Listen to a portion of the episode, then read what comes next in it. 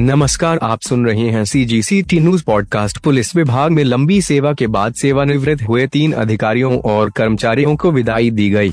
इस मौके पर वरिष्ठ पुलिस अधीक्षक प्रशांत अग्रवाल ने सभी अधिकारी कर्मचारियों की सेवा की सराहना करते हुए उनके भावी जीवन की उन्हें शुभकामनाएँ दी।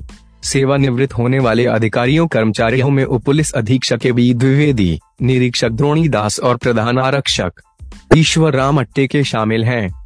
पुलिस अधीक्षक के बी द्विवेदी वर्ष उन्नीस सौ तिरासी में उप निरीक्षक के पद पर भर्ती हुए थे। अपनी सेवा अवधि के दौरान उन्होंने बिलासपुर, रायगढ़, बलौदा बाज़ार, रायपुर महासमुंद और पुनः रायपुर ज़िले में सेवा दी। पुलिस विभाग में उनतालीस वर्षों की सेवा के बाद आज उन्हें सेवानिवृत्ति मिली है। निरीक्षण द्रोणी दास वर्ष उन्नीस सौ इक्यासी में पुलिस विभाग में आरक्षण के रूप में भर्ती हुए थे।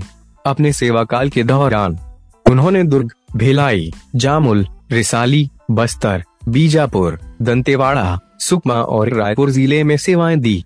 विभाग में 41 वर्ष की सेवा के बाद आज में सेवानिवृत्त हुए।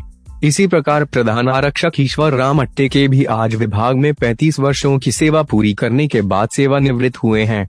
वर्ष उन्नीस सौ सतासी में पुलिस विभाग में आरक्षक के पद पर भर्ती हुए थे और अपनी सेवाओं के दौरान उन्होंने रायपुर कोतवाली, खरोरा, सिविल लाइन आईजीपी कार्यालय जिला नारायणपुर और फिर रायपुर महिला थाना में अपनी सेवाएँ दी। सी जी सी टी न्यूज़